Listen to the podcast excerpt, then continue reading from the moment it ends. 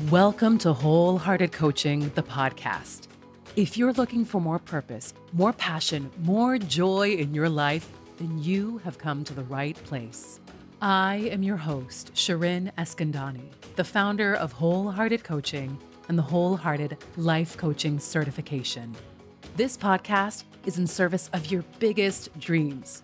We'll talk about mindset, manifestation, mindfulness, and we'll also look at the transformative power of life coaching and being a life coach. If you are ready to create your dream life while living your dream life, then let's do it, love. Welcome to Wholehearted Coaching, the podcast. This is where we take a deeper dive into my Mindset Monday post, which you can read on Instagram at Wholehearted Coaching. Or if you want to go even deeper and get my free weekly journal prompts that are inspired by this episode, sign up for my email list by heading to my website, wholehearted coaching.com. And if you're interested in joining one of my transformational courses, or you're ready to take the leap and become a wholehearted coach yourself, you can head to wholehearted coaching.com slash offerings. And of course, all this information is also in the show notes.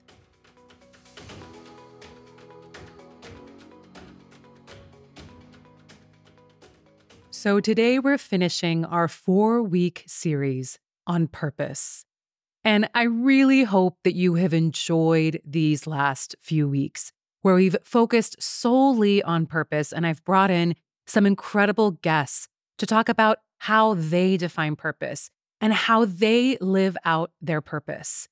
I personally think we are finishing this series in the most incredible way with this interview with Julie Parker. Julie shares so generously about her experience and wisdom pivoting and shifting. And what I love most about our conversation is that she really highlights the need to take it slow. It was definitely a message I needed to hear. And I have a feeling we all here in the wholehearted community need to hear. It can be so easy sometimes to get caught up in our dreams and try to rush through it. Think that we're behind because we're not somewhere where we thought we were going to be. This conversation with Julie is really about honoring your timeline, taking it slowly, and not judging yourself for whatever pace you take, for whatever capacity you may have. And as we close this series on purpose, I'm really hoping that something over the last four weeks has deeply resonated with you. I believe that we all deserve to really know what our purpose is. And I also believe that the way that we've been taught to think about purpose in our society isn't really helpful. And so, my deepest intention with this series was to take away some of the heaviness around purpose, maybe some of the confusion we may have around our purpose. I'm really hoping that you are feeling more rooted in your purpose as we really embark on this year. These conversations have also been about pivoting and shifting. I really hope that if you are in the midst of some sort of pivot, if you are thinking about changing things in your life, that these interviews, these incredible guests that I have had, have offered you some support, some inspiration, some wisdom. Love, we can pivot and shift at any time. And when we pivot and shift, that does not mean we are moving away from our purpose. It means we are moving toward our purpose. I've also highlighted conversations with coaches because another part of this series is to dispel who a coach is, what a coach's background is supposed to be. I really hope if there's anyone out there who is thinking of becoming a coach, that as you have listened to these interviews, you've come to realize that coaches come from all sorts of backgrounds. We come from all walks of life. And that is what is so incredible about the coaching field is that everyone has come to it in their own way And that adds so much to their coaching practice. Now, before we dive into this interview, which I know you're going to love, a reminder that while applications are closed right now for the wholehearted life coaching certification, that the waitlist is open for our fall 2024 cohort. And I'm not going to tell you exactly when we're going to open applications, but it will be happening around the spring. And the waitlist, folks on the waitlist, find out first and they get some pretty amazing bonuses, like some big discounts. So if you want to find out more, if you want to sign up for the waitlist, head to wholeheartedcertification.com slash programs. So now let me tell you a little bit about Julie Parker. Julie Parker is the founder of the Beautiful You Coaching Academy and a mentor, counselor, coach, supervisor, guide, and certified breathwork facilitator for sacred leaders and space holders. She has trained thousands of life coaches from around the world to birth their soul businesses and has had a thriving counseling and coaching practice for nearly two decades. Julie is also an international award winning published author and host of two top ranking podcasts where she has interviewed some of the world's greatest spiritual and coaching thought leaders. I have been interviewed by Julie twice, and it was amazing. As a devoted and practicing priestess, Julie is committed to contributing to a world where presence, healing, and social justice are honored. Love, Get ready for this incredible interview with Julie Parker.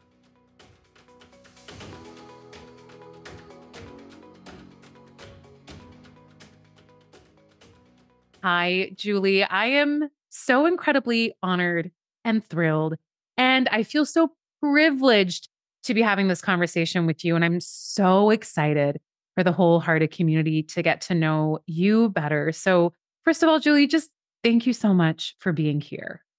Oh, Shirin, thank you. I'm absolutely delighted to be here. I have had the joy of interviewing you twice in my life. And so this feels very lovely, actually, to be on the other side. Now, it really does. It really, really does. And I always love being in conversation with you, but I'm really excited to ask you the questions because you are such a multifaceted person. You have lived many, many lives. And I'm really excited for the community to get to hear your story. So, my first question is Julie, tell us about you, you as a person. What feels important for you to share with us? Well, this is such a lovely question to ask to share about oneself more from a personal perspective rather than what do you do. So that feels really lovely. So, you know, just speaking off the cuff and from my heart, I am a priestess, a rose gardener, a footy tragic, as we say here in Australia. I absolutely love AFL football and have since I was a little girl. I'm a wife, a daughter, a carer, an auntie, a stepmother, a dog and cat mama, and I also live in a very beautiful area of regional Australia. I grew up in the country on a farm, and I lived in the city for many years after I graduated from university, purely for job prospects and reasons to begin with. But returning to my more regional and country roots within the last 12 months with my husband eh, is beautiful, and we're very much enjoying country life and living. Oh, I love that. And when you post the Instagram stories of your home and your backyard, I get very, very envious. It looks very grounding and beautiful and just stunning. It's beautiful. It is very beautiful here, and I feel incredibly blessed. Although, mind you, you know, the grass is always greener, isn't it? Because New York and where you are in the US is honestly, it's one of my favorite cities. And my husband's as well. We've been there many times and I don't know, we'll be back again because there is such a, you know, it's particularly in the spring. Can I say that New York City in the spring is something to behold? It is beautiful. I've been there in every season. I don't know whether I'd come back in winter. No, Ooh, that was tough. that was tough in winter. no ice under your feet. dangerous, but spring, oh, and fall in New York, mm, beautiful. Yeah, spring and fall are so special. Please come, Julie, and I'll take you to some of my favorite spots. I'm already planning the, itinerary. but before we get into the, all of that, we could just get taken away with that conversation. we'll get into kind of how you got into the work that you do now. But I would love for you to share with the community what is the work that you do? Well, essentially, at the heart of it, I'm a life coach trainer. And I also am a mentor for sacred leaders and space holders. So I have been training people to become life coaches for 10 years now. 10 years this year, we're celebrating actually at the Beautiful You Coaching Academy. We have a very heart centered, feeling, emotive based approach to goal setting and working with clients. And I absolutely love that. The community is the best thing by far. And I also really, really enjoy my mentoring work as well. That's something that I only do with a very select group of clientele because really the core of my focus and work is with the academy and training people. But in the last couple of years, I have gone back to one on one work and I've been absolutely loving it. So that's the essential core of what it is that I do. Oh, and I've been one of the very privileged few who's worked one on one with you, Julie. And it was such an incredible experience. And I think something for me as a coach, kind of looking from the outside, that's really amazing about your work and your practice is it is so multifaceted, right? You have the coaching certification, but you also lead your retreats. You also work one on one. And so it feels like almost every part of you that is important to you is present in your work. Um, and I know that you were doing a lot of one on one coaching before you started the certification. However, I also know now, I don't know the full story, and this is what I would love for us to get into is that you did not start out as a coach like many coaches. I don't think many of us, you know, start out in our early 20s, and nor should we. I'm, I'm I don't, I think you need a little bit of life yeah, under yourself, maybe, right?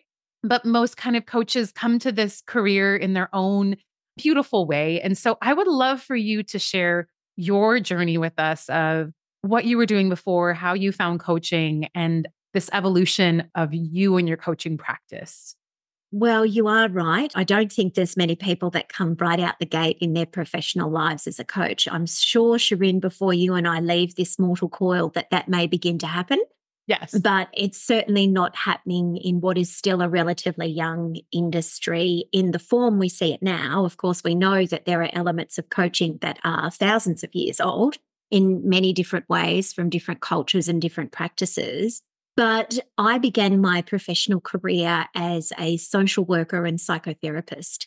And I was working in community health with a particular specialization in working with young people and their families and that eventually morphed into me having a very particular interest in body image and eating disorder issues for young women. And that ended up being where I moved into private practice as a counselor myself to begin with.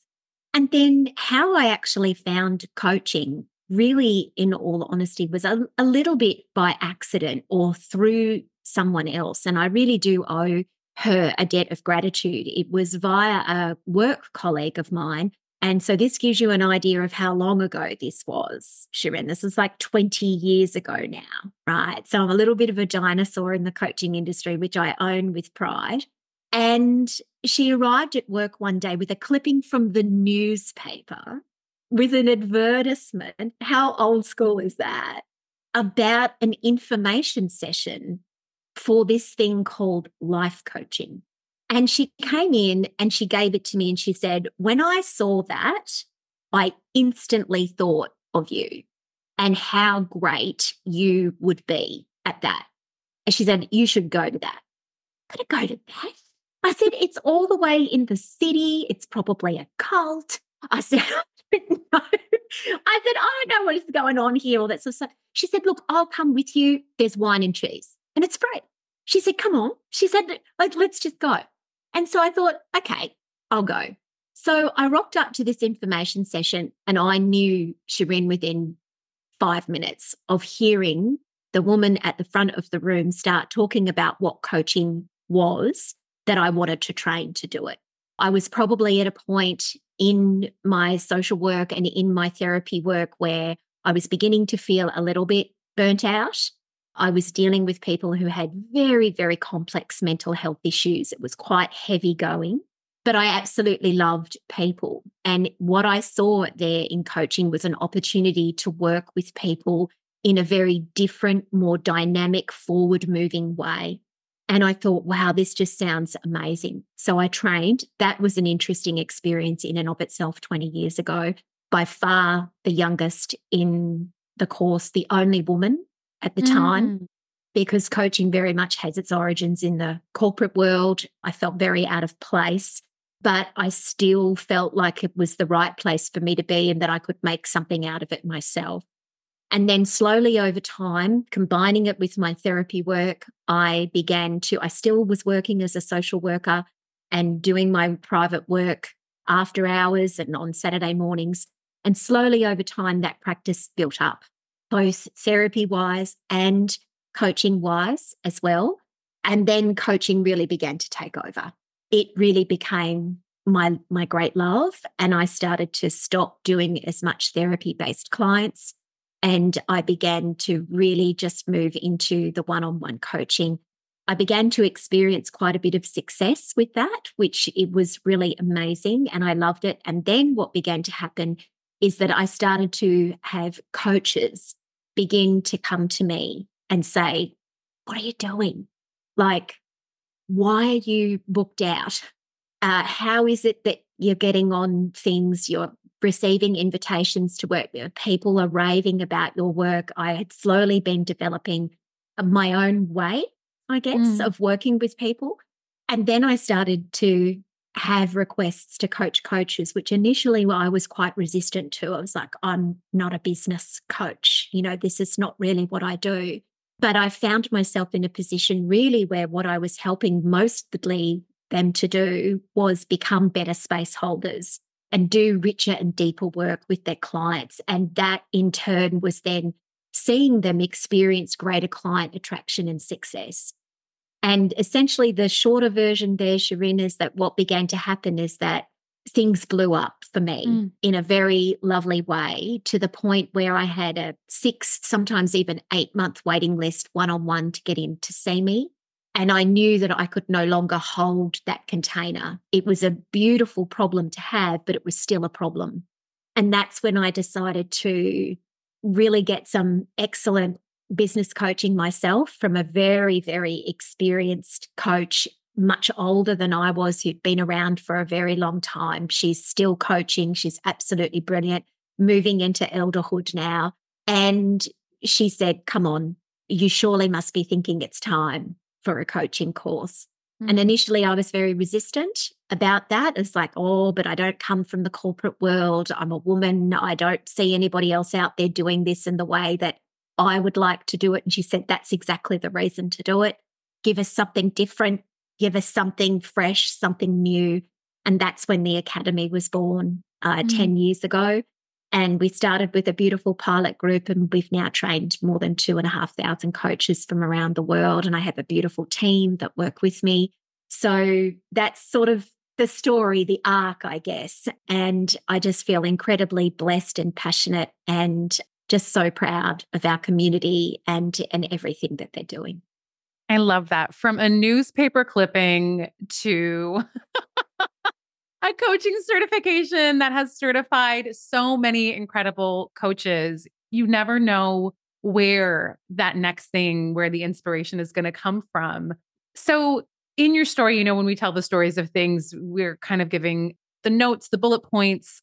I would love to hear about some of the messiness, if that's okay.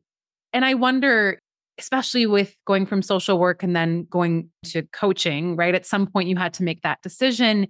What was that transition like for you? Was there any resistance or doubt or worry? It seems like a lot of it was just naturally unfolding and you kind of had to make that decision. What was that like, kind of moving from something that you had gotten a degree in, had to put in a lot of hours and work, um, to something where, you know, with coaching, you just get certified? And mm. it, you know, sometimes it just doesn't sound like it has the same gravitas. But in all of that, what was some of that messiness there for you, if there was any? Oh, of course. There was absolutely messiness and there was doubt and there was fear and there was a whole range of other things besides. But the most significant thing that I want to share with everyone, because in many ways, and I, I just always take the opportunity to share this publicly as much as I possibly can, because it feels like the antithesis in many ways of a lot of the marketing and the messaging that is being directed to coaches and emerging coaches right now. And that is that the transition for me into a full time business was slow. Mm. It took years, years of working side by side with a salaried, secure job before I went full time. And it was done, Shirin, very incrementally, which now when I look back, I can see supported my nervous system to help me feel grounded in every step I made. So, initially, when I first started seeing clients, and I'm not going to lie, it was too much work. It was overwhelming at times, but I could also see that I was moving in a particular direction. So I was working full time. And then two nights a week, I would come home and see clients after hours. And I also saw clients on a Saturday morning. And I did that for about six months until I thought, okay, you have to be brave and have a conversation with your manager about letting go of some work. And I was very, very fortunate that that conversation was something that was helpful to them as well. I said, I'd love to be able to only work four days a week. Is that possible? And it was an instant yes from them because they wow. said, actually, this helps us budget wise. And so we are okay for you to do this. And I sat at that for a year. Mm. And it was so wonderful to retain that day and see clients. And then I asked for another day as things were good. I said, could I get, and they said, yes, you can. And then I sat there for a while and it kept building. And then I asked to be pure part time, two and a half days a week. And they said, yes. But they said, this is it. We can't reduce it any further.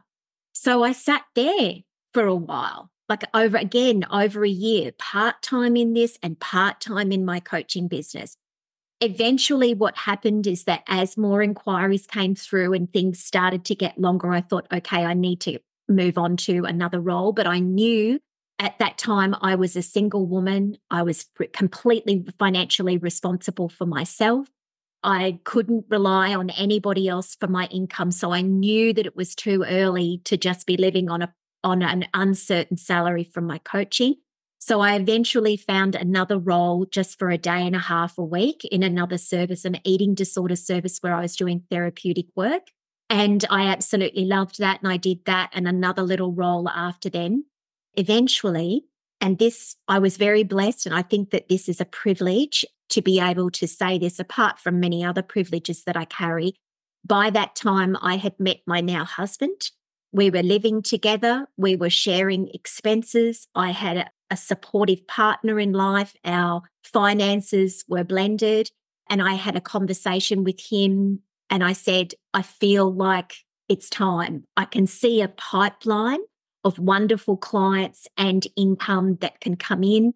I was putting money aside and saving to make sure that I had a buffer when I did that.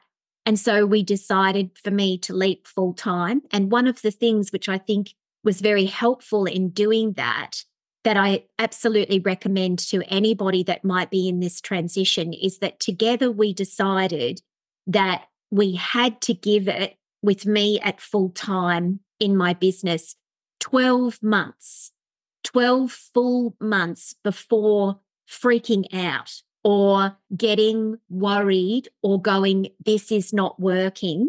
We have to look elsewhere. And I'm here to tell you, Shirin, that it was not until the 10 and a half month mark with about six weeks to go, where things went from, okay, we're week to week, we're month to month.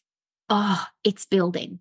Mm. Okay. We can see the the fight are beginning to build. It was not until about then and just putting everything aside. It's like, okay, not as much this month. Okay, a little bit more this month. But it was about then that we started to see things flow and really, really improve from there. And I've been full time in my business ever since. And now my husband works in the business with us as well. But the big thing that I want to get across is slow. And along the way, lots of doubts, lots of fears, certainly significant fear before pressing send on the website for the academy. Oh, was on the bathroom floor crying, going, nobody's going to want to do this. This is ridiculous. You're going to get laughed at, all of those kinds of things. There's been lots of other messiness along the way, but n- not an even keel up, lots of bumps and very slow and intentional. I love all of those, all the parts of your story and the reminders and the lessons in that. I so agree with you that it is important to take these big leaps slowly. And sometimes from the outside looking in, and when we tell our the story, the biography, it's like, oh, they went from one thing to the next my journey was very similar, right? It was like I was very part time. It was like 30, 70, 50, 50, 60, 40 until I made my full time leap to coaching. And I do think sometimes nowadays it's kind of just like a burn it down mentality, which I think sometimes can be useful for some folks, but I also love feeling safe. And so you had built up the sense of safety kind of through your experience and then meeting your partner. And it so then you don't have as much pressure on yourself and this dream that you're embarking on. I also want to say that it's wild to me to hear that you felt worried and doubtful launching the academy because for those who oh, can't yeah. see, Julie just made like a face like an oh yeah. oh yeah. Oh yeah, absolutely. You know, all the thoughts and fears of who do you think you are? Mm. This is not something that it, that is out there and seen. People are going to think that this is silly, that it's not substantial enough, you know, like all those thoughts and fears, you know, stemming from my own thoughts about myself of somehow or another, which we all do from time to time about varying different parts of our identity, getting hooked into oh, but you don't have the corporate background, you know, you you haven't got an MBA, all of these sorts of things. And at one point in time, sillily enough, I was genuinely thinking, okay, well, I could get an MBA. Like I could go back, and it's just stupid, Julie. I mean, that is just ridiculous. We don't need coaches out there with more MBAs. You know, we need them out there with more life experience and more focus on, you know, building their businesses with lenses of social justice and decolonization and focusing on the heart of mm. people mm. and you know so many other things but the, this is where our ego can take us in moments of panic and uncertainty but so often it's through that panic and uncertainty on the other side that we learn things and achieve things that we only ever thought possible for someone else Mm. And so I'm glad that I was able to move through that. Oh, I love that. And it's so funny. I feel like 70% of my clients come to me and they're like, I think I need to get an MBA. And I'm like, hold on. No. There's nothing like your ego. It's always going to convince you you need one more degree. And I'm like, wait a second. Let's think this through. So, Julie, this whole series, the focus is on life transitions and the idea of purpose. Because I think sometimes we have been taught to think of purpose in a very kind of static way. And so, for those of us, which I think is most of us, all of us, if we're really honest with ourselves, you know, we're constantly evolving and you have constantly become and allowed yourself to become that next version of yourself. And so, I would love for us to kind of start our discussion around purpose with how you define or see purpose. What does purpose mean to you? You know, I feel like starting out, Shirin, with this wonderful question by saying what it is not to me. Mm-hmm. And what it is not to me is what I do for a living, for my career and business. I find passion there and I find lots of wonderful things community, connection, giving, service, all of those kinds of things. but it is not my purpose. It is not the reason or the sole core. If I think about this from a priestess or a sacred leadership perspective, mm. which is something that is very important in my life. And while I know that it sounds in many ways to be very simple, when I really think about it and strip everything back, when I think about purpose, what it means to me is living a life where I get to be in the fullest expression of who it is that I am hmm. and how it is that I am meant to do that. And yes, in some part, that may come through what it is that I do, but it also comes through so many other things. And again, when it's all stripped back, it's about how is it that I can live my life as the fullest expression of myself, trusting myself, sharing my unique voice, helping and supporting and being in community with others so I can reach the end of my life, whenever that may be, and truly know in my heart that I've done everything that I possibly can to be the fullest expression of who I am. When I focus on that, that's where I feel purpose leads me. And on any given day, that may look differently in the world. And that's why I think it's so important, at least for me, but I also have known it to be important to others as well, that we don't put all of our purpose eggs in that work basket. It's too capitalistically driven. It's still too hierarchical, even in business sometimes. It's still too white. It's still too patriarchal. Things with money, all of those kinds of things. We're so much more than that. And that's really what I think about when I think about purpose is how can I be the fullest expression of me? And then from a service perspective, support and help others to be that as well. Because you know, Shirin, just as well as I do, that when people are in their fullest expression, that's when they get to bring their greatest gifts into the world and make the biggest impact. Wow. I wish I could stop the podcast because I want to take a moment to fully just hold that to my heart because that was such a beautiful, beautiful definition. And Julie, as you said, being this fullest expression and being of service for others to do that, I also think the way in which you live your life, Julie, is such an inspiration that I think you not even knowing it, you make others want to live their fullest expression with you just being you. I can honestly say that for myself. I have been so inspired by you, not just in the work you do, but just when you share your roses or when you go on your walks. And so I just had to take that moment to really say that because I really do think if that is your definition of purpose, then you are doing a bang on job of it. You're doing a very great job of it. Thank you. I love this definition because I think it is so flexible and in the flow and it's constantly evolving. And so, did you always have this really beautiful, flowy definition of purpose? Or was there any points where it kind of felt a little bit like, well, what am I doing? I'm going from this thing to the next. Or was this always at the center? Oh, gosh, no. I remember, oh, heavens, no.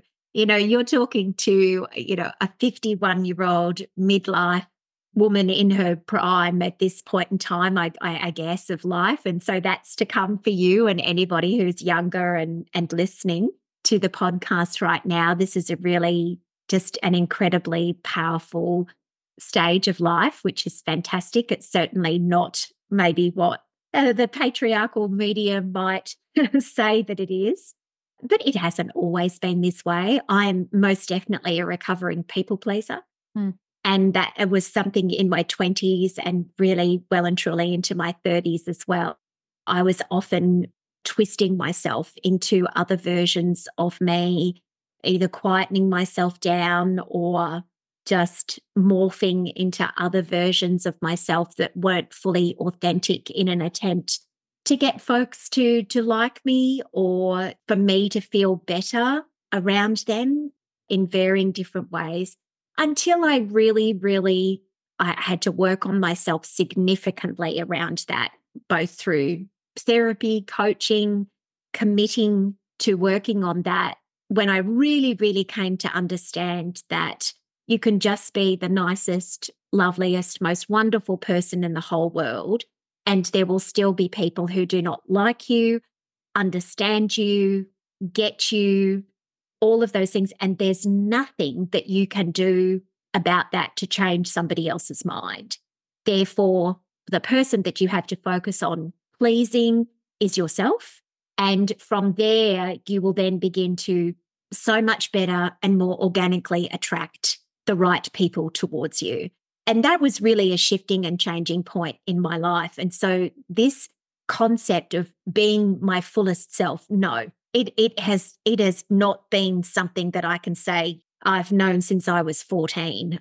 I was in the opposite mode for quite some time. And really, that work has been life changing for me and has helped me in so many areas and ways in my life boundaries, communication, relationships, standards, and expectations that I have, how I relationally commune with others, because that's a very important part of this. And I know a very important part of your life as well is that all of this so called individual work is not just for me as an individual.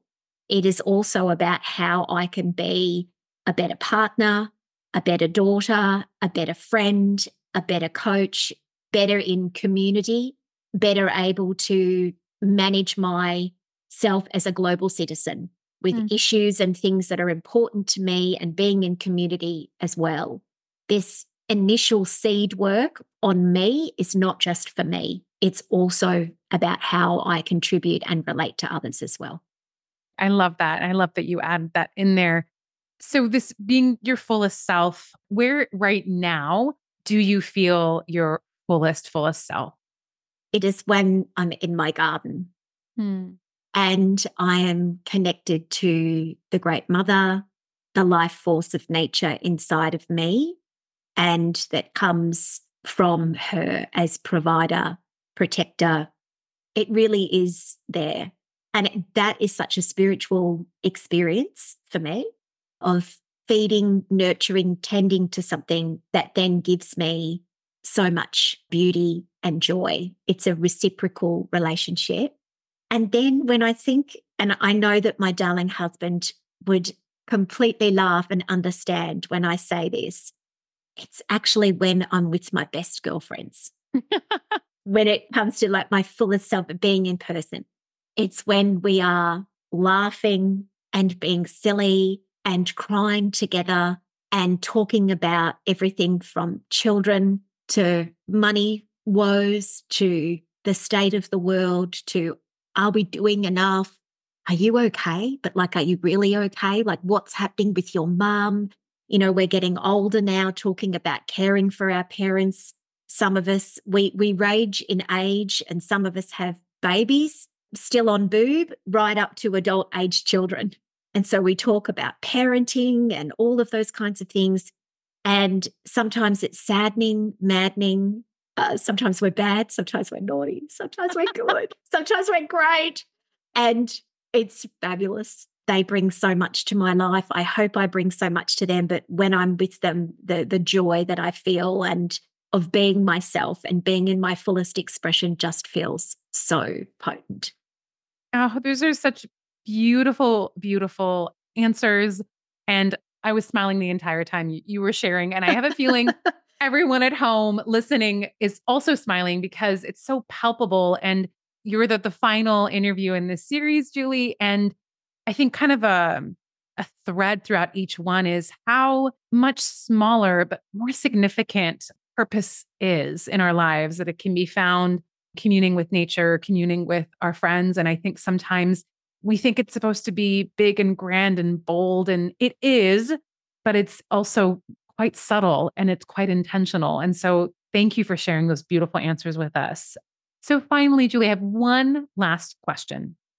What advice or what would you say to someone who is thinking of making a big life change, whether that is a career change, a relationship change, a location change, whatever that may be? What would you say to them?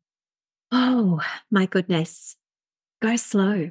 Take small, meaningful steps and know that every step you take, while it might feel like you're moving through mud, and then other times it might feel like you're really skipping along.